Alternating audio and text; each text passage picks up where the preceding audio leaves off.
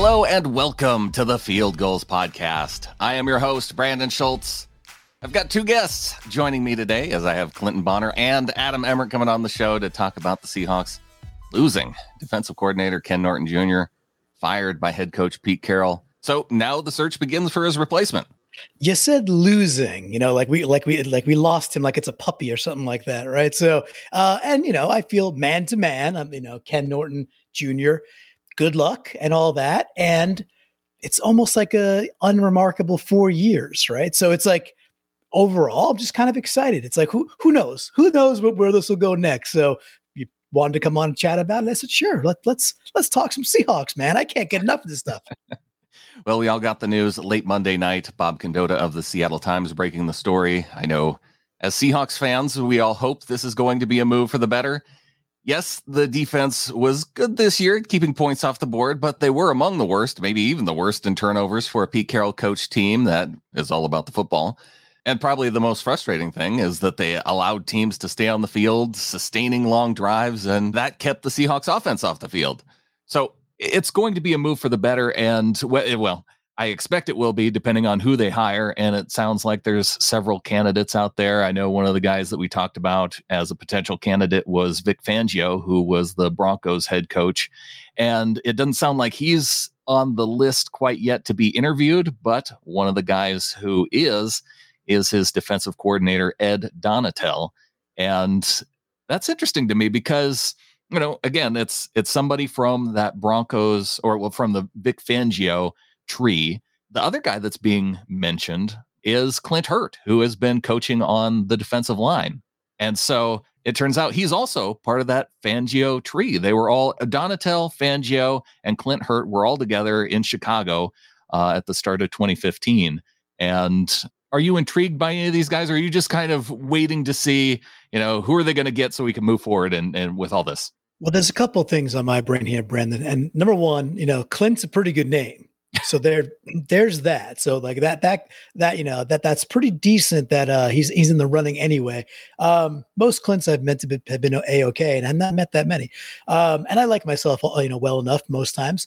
So that's good. And the other guy, Donatello, kind of reminds me of Donatello which is also nice because hey, you know, I'm a child of the 80s and 90s, so so that's good. Um, but I I don't know them well enough. You know, I dialed up I up a Broncos fan of mine a couple of weeks ago, actually. Well, whatever it was when Fangio got uh, got cut, like whatever eight days ago or something.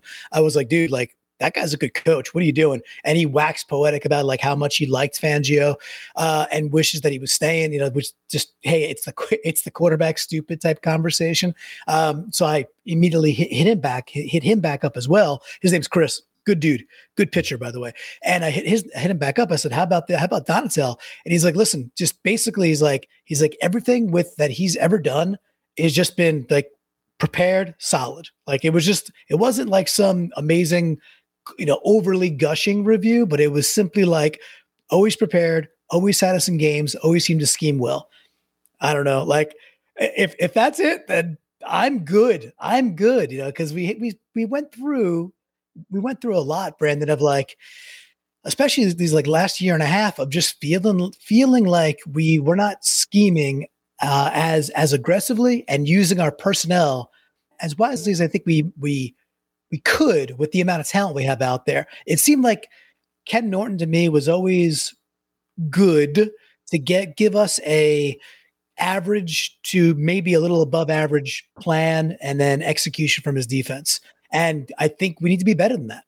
And so, Adam, I know Fangio was one of the guys on your radar as soon as the news came out that he was getting fired by the Broncos. For me, they brought in Vic Fangio. I'd be jazzed.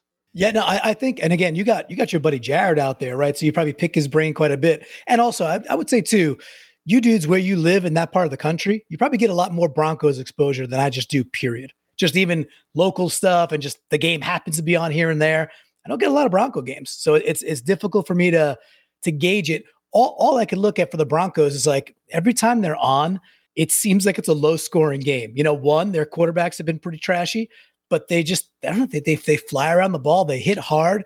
They always seem to have um, solid defensive backs back there and a really really good scheme back there. So and we were talking about the Fangio tree that there's actually quite a tree here, and it could be myriad options coming from the Fangio tree. But overall, for me, I, I'm just I'm I'm just in the excited bucket. I think it was time for a change. This, I think, you know, bar, barring a terrible decision, which I don't think they'll make, I think we'll be in a spot where we use the personnel in a more more effective manner. We and hopefully that means also, I think, being a bit more aggressive. You know, just not sitting down in those those cushy, cushy zones and playing bend but don't break all the way up and down the field, no matter how good the DVOA looks at the end of the year, when they sustain drives because they keep, you know, they keep getting seven, eight, nine minute drives. Well, guess what? That, that takes the ball out of Russell's hands. It takes the ball out of next year, maybe Penny's hands and, and DK's hands. That ain't good either, man you know, on that note, though, Clinton, it does sound like Pete Carroll is looking to get more explosive. If we're to believe the tweet from Adam Jude, who uh, he's been covering this with Bob Condotta of Seattle Times, and he says the coaching changes do represent for Pete Carroll at least a small pivot in his defensive philosophy, per sources. Carroll preferred cover two this season because his priority was to limit explosive plays, which it did, but he does plan to be more attack minded going forward. All right. Well, I, I, for a tweet, we'll take it. Right. We have a lot, a lot of time to figure out, obviously, who they're going to hire, what personnel moves are they going to make with assistance all the way down the line, and, and, then of course free agency and draft. But I would, I would say for you guys, is there, you know, what's what's the sense? Is it, uh, you know, where on the on the excitability scale, where are you guys on a one to ten? Just the fact that that Norton is gone. Adam, what's uh, wh- where are you at, man? Well, it's interesting because you guys talked about the Fangio tree there for about half a second, and I don't understand why you wouldn't, why you'd go for a branch off the tree when you could grab the trunk. Like bring in Fangio himself. I, uh, I see a lot of people talking about like Brandon had texted me earlier regarding the defensive coordinator for the Broncos. I can't remember uh, dude's name. Ed Donatell. Yeah. Um, dude who flamed out in Green Bay. So nifty. Um, I, would rather not go that route. Like why do we have to always go like no name, like under the radar? Like Pete's trying to save his job. So let's get after it. Let's bring in a big name.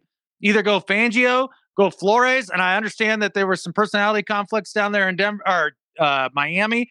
That's fine. Uh, everything in Miami stinks. So I, am not surprised that he had a personality conflict down there.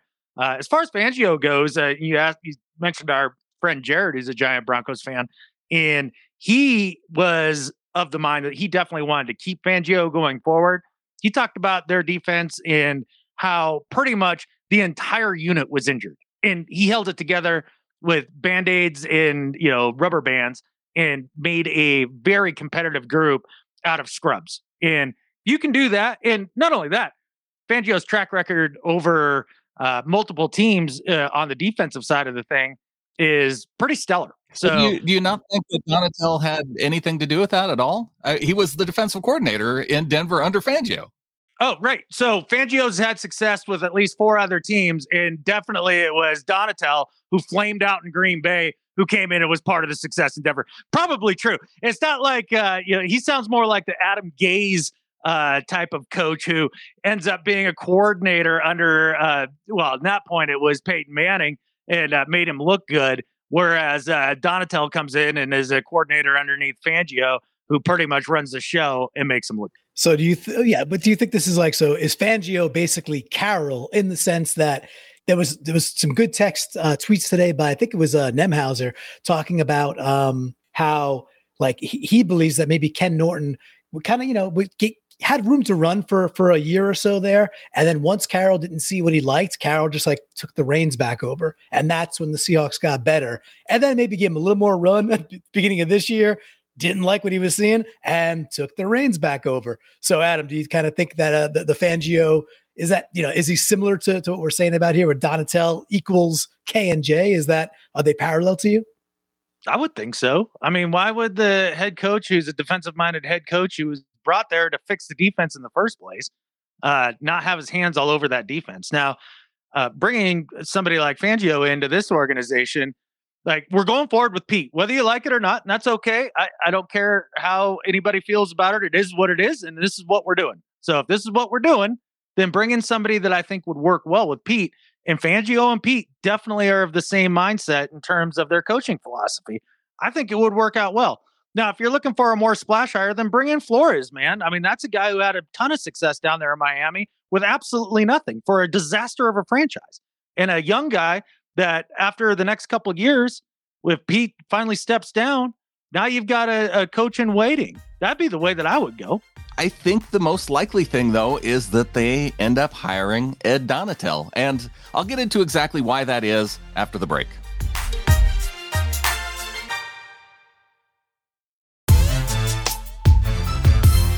The Seattle Seahawks are looking for a new defensive coordinator after firing Ken Norton Jr., linebackers coach from 2010 to 2014, and defensive coordinator starting in 2018 after a three year stint with the Raiders. And before the break, we were talking about Ed Donatell. And this is the guy that I expect Pete is going to want to hire. One, he has a track record with Pete. He was his defensive coordinator back when Carroll was head coach of the Jets. And Pete seems to want to work with guys that he's worked with before. That was a stunning uh, track record there. They weren't bad. They just just, just def- defending. I mean, this is again my side of the country, right? So remember these teams. They weren't bad teams. They like he talk about doing pretty well with not a lot. Like the early Carroll stuff, the early Carroll Patriots, the early Carroll Jets that one year. There wasn't a lot there, but they still got a lot out of them. So maybe, maybe not so bad. That's all. That's all I'm saying. Were they good though? No, but you they didn't have to talk. Why, why, do you just want no, to crap no. all over this Donatell idea?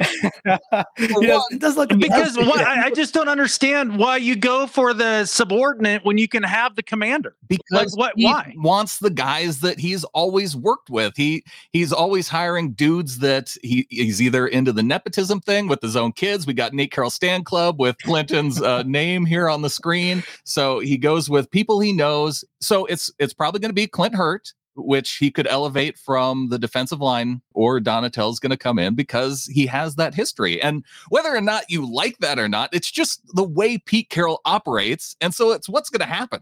Are we sure? Like after this year, where it was probably the closest where his job has been on the line, that there isn't a mandate from ownership to change things because that's the only reason Ken Norton's gone. He would have held on to him for another year. I am dead certain of that. There, there's no way that Pete was just moving on. So he's got to do something different. So don't look for all the guys you're comfortable with. Don't promote from within. Go and grab a dude who can uh, inject some fresh ideas and some fresh blood into this team. That's what we're looking for. I don't know if it's fresh ideas, though. You're already looking at two guys who essentially operate within the same defensive philosophy. So he's looking to tweak his philosophy and I, I don't think, in, unless you're talking about bringing in someone completely, I, Flores would be the guy who would be the completely different type of of move.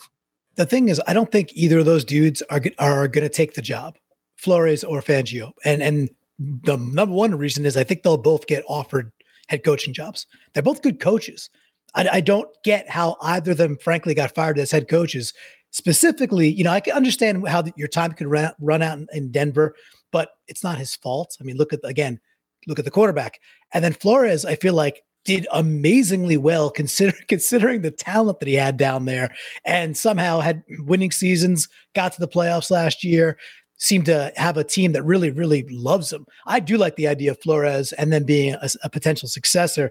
That's that's super intriguing to me. I just don't think those dudes are coming coming in for an assistant job under a heavy thumbed head coach. You know, why would Fangio want to come to come somewhere where it's like he doesn't really even get to run the things the way he probably wants to run them? Um, or if he does, he'll be like the first in, in a in a lineage here who really gets to have it their way under Carroll. It's still Carroll's defense. So does Fangio need to do that? That's why my brain says no, he doesn't. But Donatell, yeah, sure. Like let's let's see, let's see what he can do there. I'm not against Fangio. Fangio seems like a great coach. I just don't think it's to happen.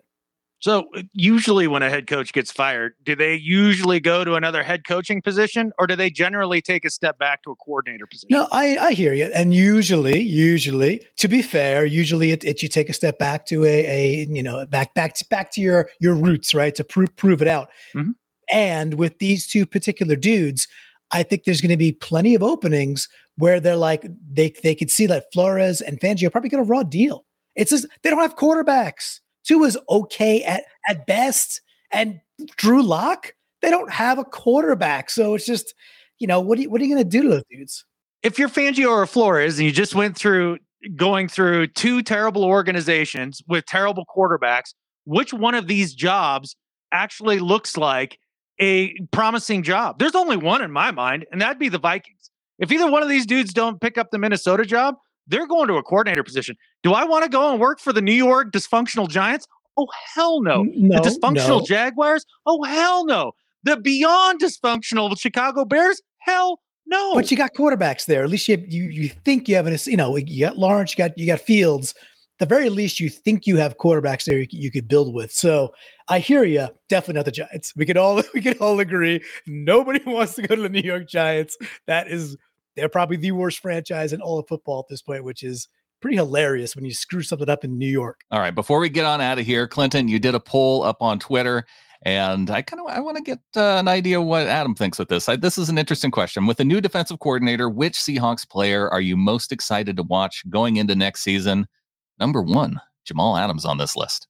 Yeah, well, it makes sense that that would be the guy that most people are looking for, mainly because he had all those sacks his first year and then didn't have as many this last year.